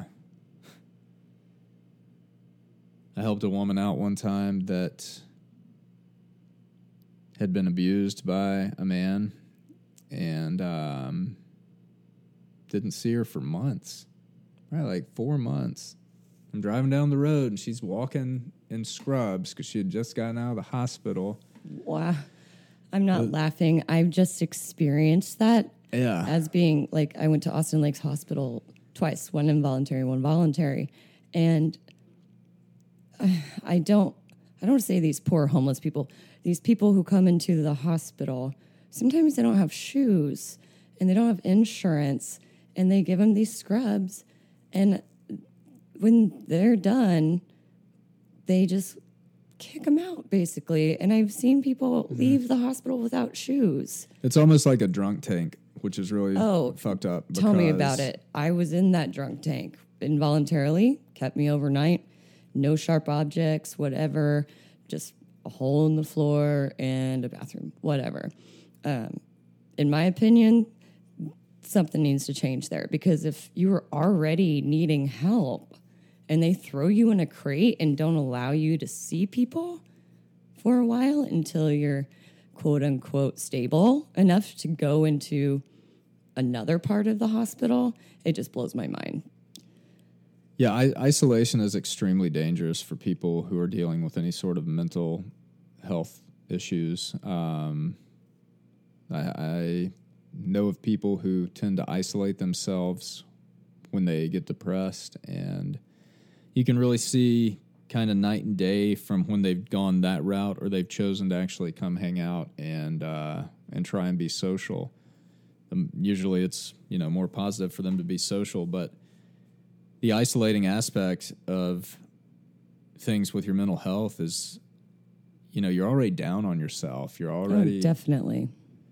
feeling alone, and then you you want to further grow those feelings by removing yourself. And I'm not saying it's not good to take a break. There's there's Friday nights I stay at home and I read, you know, and that's Good for I'm, you. There's nothing wrong with that. I'm cool with that. If I want to go to bed at 7:30, I can. Uh, and I'm not going to miss anything. We, we hear the phrase FOMO these days and you know, that's another of thing. Missing out.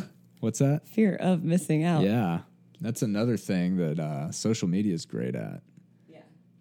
and it just kind of, you know, we we see these cool things, these experiences, blah blah blah, and we're not there. Um, Yet.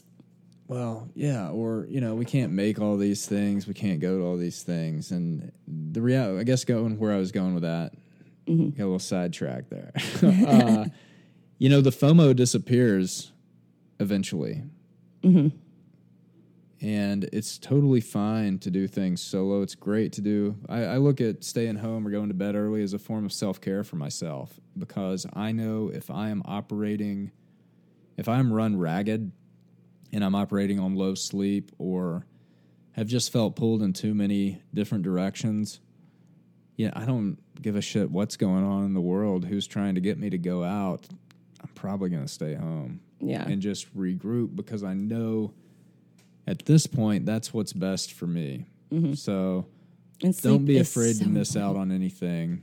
Uh, you know, because you're number one. Your mental You health's are. number one. you have to put yourself And first. I would like to suggest a book I'm reading right now. It's called Hyperbole and a Half Unfortunate Situations, Flawed Coping Mechanisms, Mayhem, and Other Things That Happened by Allie Barosh. Or Brosh. A L L I E Brosh. B R O S H. And basically, it's a graphic novel of With how, and with a lot of other things Um, That's cool.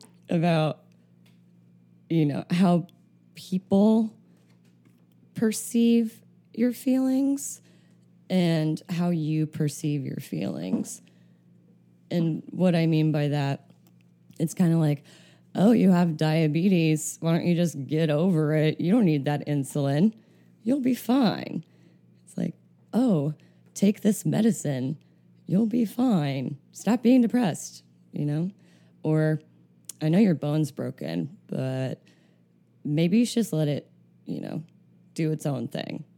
And maybe it'll work itself out.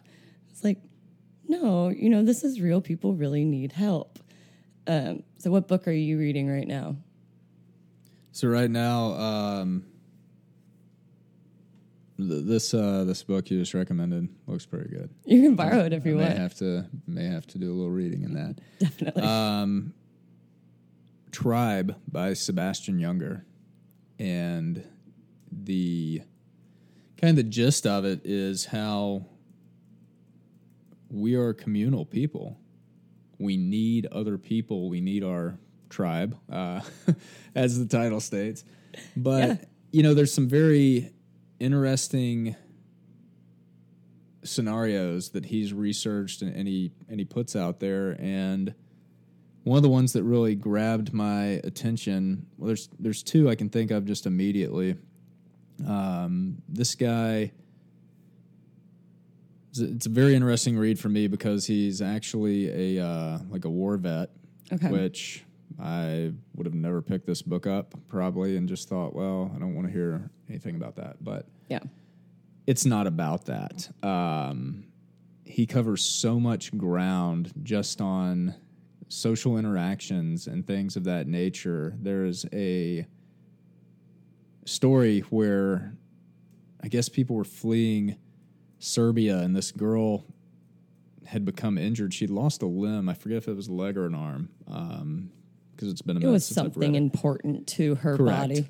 and so then she gets out of Serbia, and this girl snuck back in the country just to be with her family because they couldn't get out. Wow. And that was just kind of one of the examples of how strong the bond is within your tribe, if you will. And um, you know that there's there's things that people do for other people. Um, you know, she wanted to be with her family. Right. She wasn't at home elsewhere, and that's that's pretty cool. I found that real amazing. Another interesting thing I picked out from there, which really resonates because it's where I am in life. Um, statistically, Caucasian males, middle aged, are the highest numbers of su- are the bring the highest rate of suicide. Now that that was at the time of him writing this book, so that stat may not hold true now. Um, and he cited that pretty much to just kind of being in this rat race of of always having to to keep up with the Joneses, if you will, the, these inferior Feel feelings. Mm-hmm. Um, and I think there there's a lot of pressure on everyone um, with that. I agree. But that just that just kind of hit me because that happens to be. I mean, I fit that demographic at the moment, so And I am so happy you brought that up because I've been really thinking a lot about, you know, my approach to people to like, how are we going to um, talk about your story and, you know, what you want to bring across to people. I haven't really seen that a lot of the people that I've been interviewing lately have been men. And the one of the main things I hear is that I feel like I can't talk about this because I am supposed to be the strong one. I'm like not supposed to, you know, all these judgment statements. And then yeah, when you ask, like, oh, thank fucking God, you know, like I can have feelings, word. But you have to kind of it's it's a fine line because if you don't phrase it correctly, I guess you can be viewed as a man baby or someone that uh that plays a victim card. Um, when in reality, Right. You know, you've just carried this shit around, and someone's finally asking you about it, and you feel comfortable enough to let it loose Right. but a lot of people don't you know one thing i've also had to accept is that i'm selective on who i open up to because i need to know they can handle it i've opened up to people in the past and it's been viewed negatively because Is it heavy? Too heavy? well they're not they're not capable of it and there's Yeah. no no fault to them at all they're just not capable of processing and kind of accurately receiving the information that I've entrusted in them and mm-hmm. so it does come across as oh well you know playing a victim card or complaining and in reality it's just like fuck I needed to vent and uh and tell somebody this shit because it's driving me nuts And I lost such a good girlfriend of mine. Um, we lived together. We were married and then got divorced at the same time. Well, we weren't married, but you know, she was married, then I got married, and then we both got divorced at the same time. She was diagnosed with bipolar as well at a similar time as me.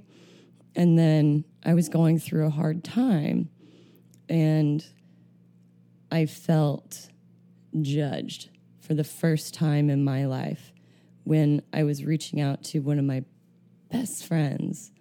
And that was harder than my divorce, you know, because you maybe people have become tired of it, become tired of being, you know, the person that you come and talk to. And I have had the same feelings as you. You know, maybe they're they might be um, open to talking about it, but maybe there's a point, there's a line, and so if anybody out there has experienced this, open up to that friend or that person talking to you and say, you know, I really hear you and I really care about you, or as much as you can offer. Um, and then take a break if you need to, but please try not to judge that person and just leave them hanging. And you're right, Carter. If that's just not how they are or how they handle it, then let that go and radically accept. Find a new friend. Exactly. There are Find- find so you many people out to, here. though. Yeah. Exactly. Email we are not alone at gmail.com and come on on and tell us your story. You know, I used to put my uh, my personal cell phone on Facebook posts because I've actually lost so many people to heroin back in Tennessee. It's it's crazy. I mean, I probably fifteen or twenty people I know. I shouldn't have to count it on more than you know one hand, but um, yeah, I mean, I, that's I guess that's where social media can come into play as a positive. You know, I'll throw a post out there and drop my number on there. Hey, if you're going through some shit, or if you're if you're really struggling, I don't care if we've talked yesterday. I don't care if we've not talked in six years. Here's my number. And I've actually had some people reach out that I hadn't heard from in a while, and it's been cool um, hearing from them. I, you know, they they're still works in progress on their own Right. journey, but I'd like to think that making yourself available to someone is really the first step um, in helping that way. And I mean, also kind of helping yourself. You know, you're you're doing something good. You're getting positive feelings because You're actually putting yourself personally out there. yeah. I mean, you're you're still making yourself vulnerable in a way because don't don't say that shit to somebody if you can't back it up. You know, don't yeah. uh, don't half-ass offer something like that. Mm-hmm. Be there for them. So It's just like an AA. Um, we talked about that a little last week. Um, one of the myths was that, you know, sponsors run your life.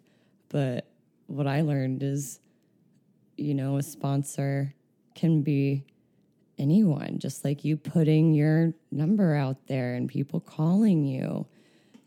That is a huge personal resource that you are selflessly providing others.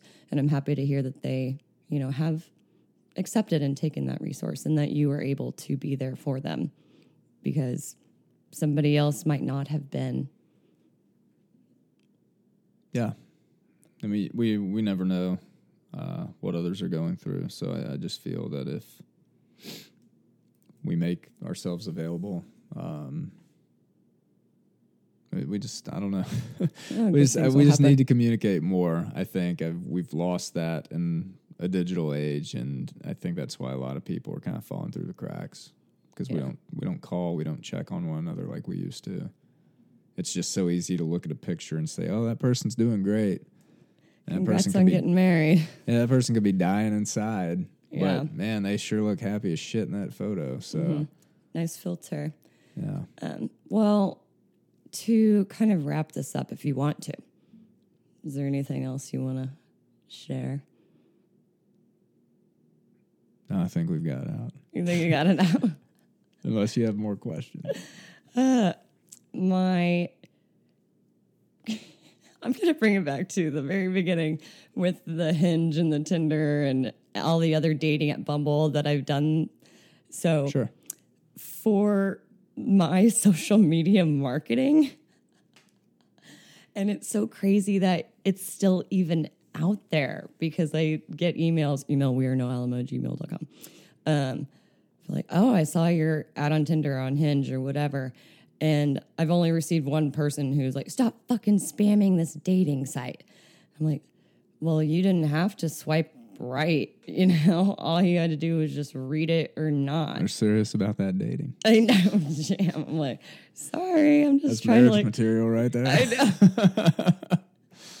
if you don't want to be part of this mission, or a box of red flags. I know. But that was like the only negative experience I've had. One person.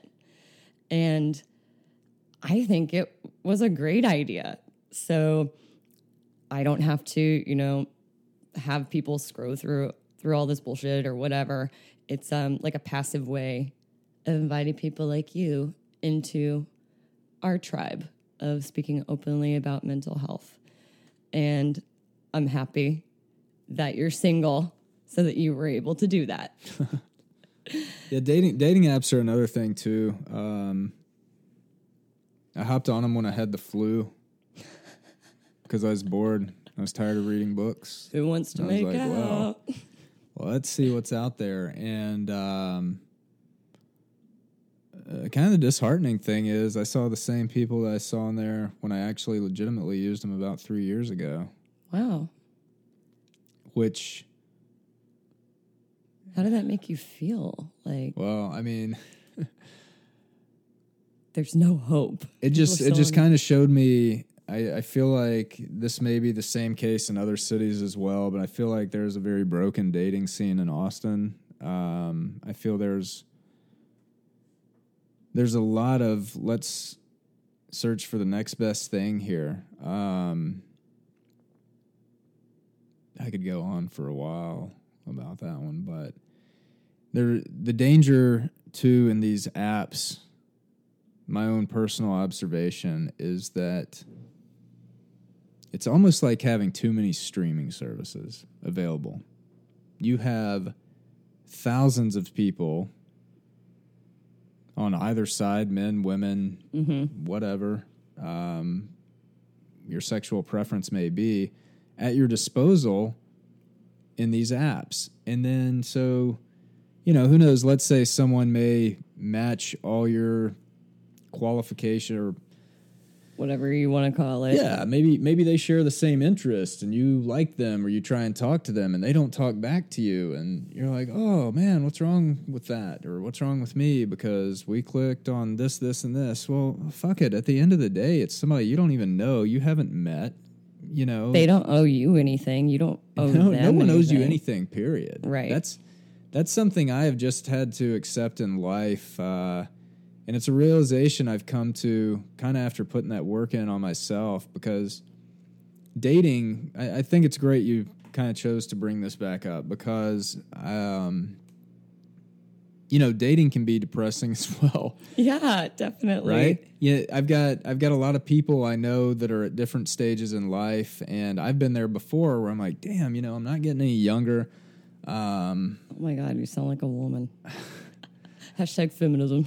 i already have the child so i'm winning on that note Winning. Uh, I think you are. no but i mean i'm not getting any younger would it be nice to find someone to to just kind of be a life partner sure Yeah. Do I know for a fact that is what I want right now? Not necessarily.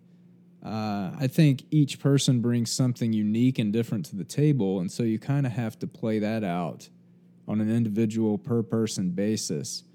But the overall aspect of the dating scene, the dating game, it's exhausting for one.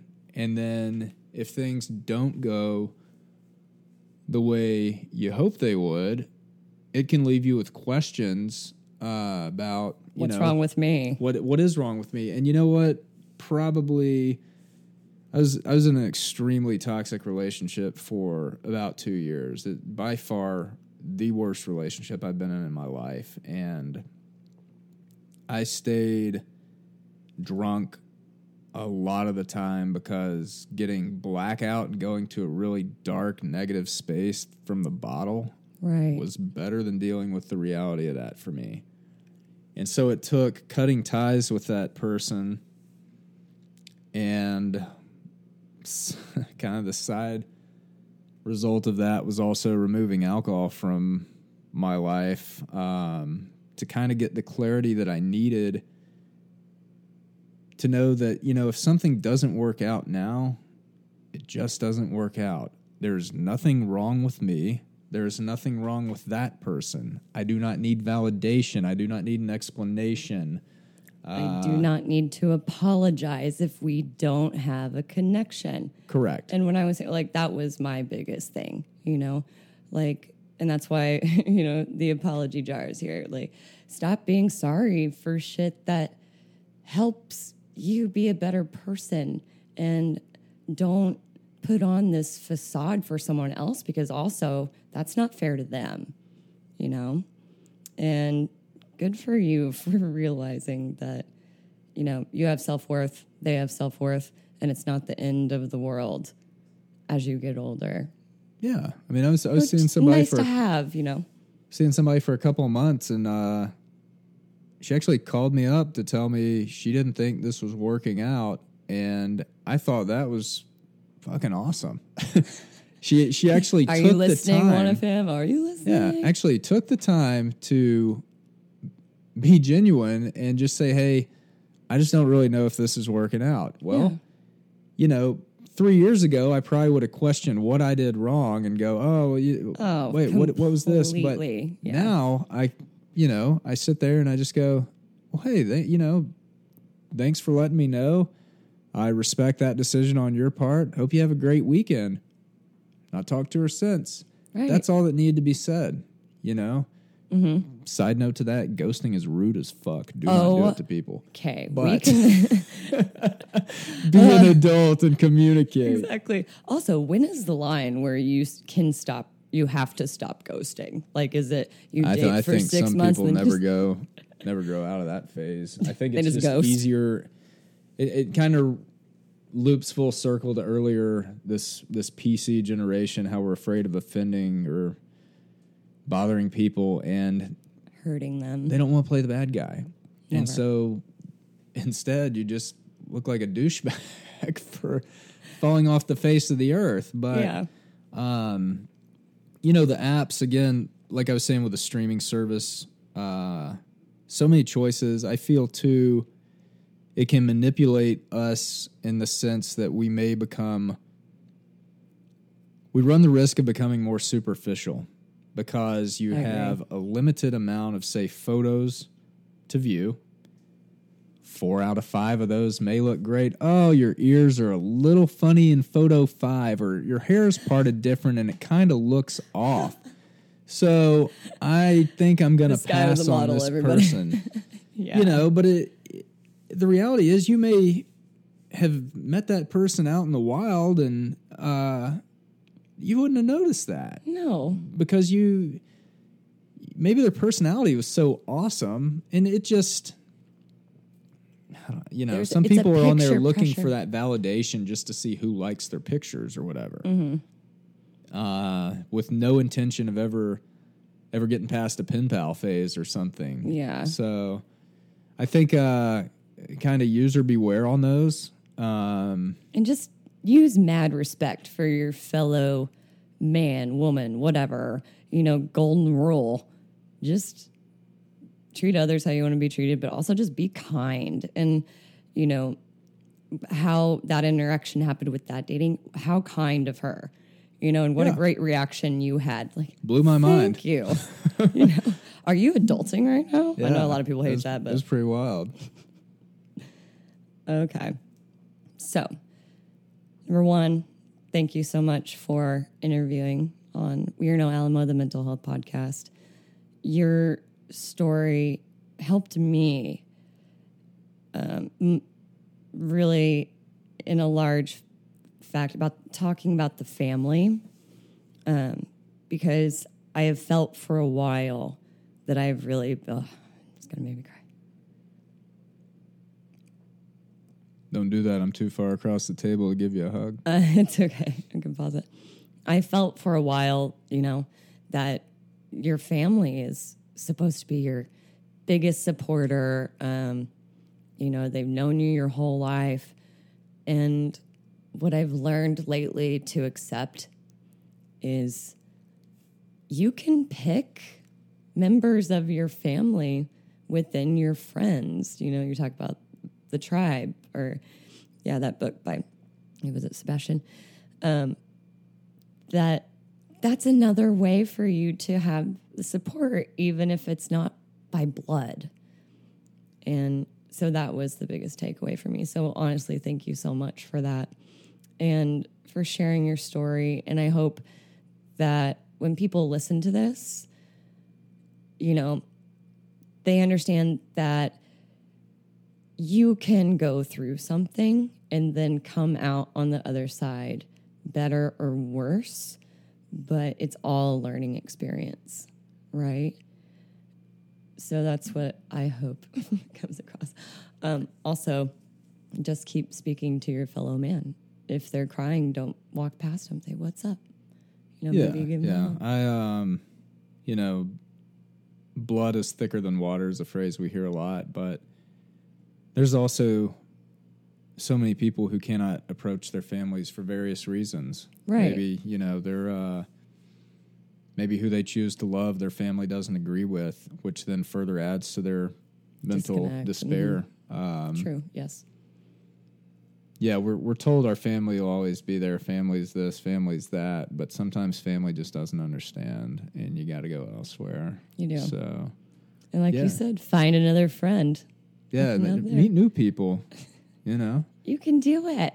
you can. You don't have to be extroverted to meet new people. You, uh, Because other people want to meet you too. yeah, I like Just to wave. find the o- yeah find the other person that's Yeah. uh that's alone at the same spot. Go say hello. And if they think that they know you and it's kind of awkward, just keep waving. Be like, oh, you might have. I mean, you want to talk now? You Just thought I was someone. Oh, I love it. Okay. No, yeah. Well, thanks for having me. This is this has been fun. Um, I hope within somewhere in my ramblings, people found some little bits of knowledge to take away and I know they you know did. get uh get a little benefit out of it. Honestly, that's that's what I'm trying to produce here. So For sure. And I think you did a great job. Um, also, in the description of this podcast, I'm going to include some homeless resources um, that um, the city of Austin offers. And you can go to austintexas.gov slash department slash housing and you can, you know, see what they're doing out there right now. Um, and again, thank you for listening. And I appreciate you guys joining in. And remember, you're not alone because, we're always here. and as always, remember you are not alone because we are, We are not alone. Yeah. Ciao, poopsies.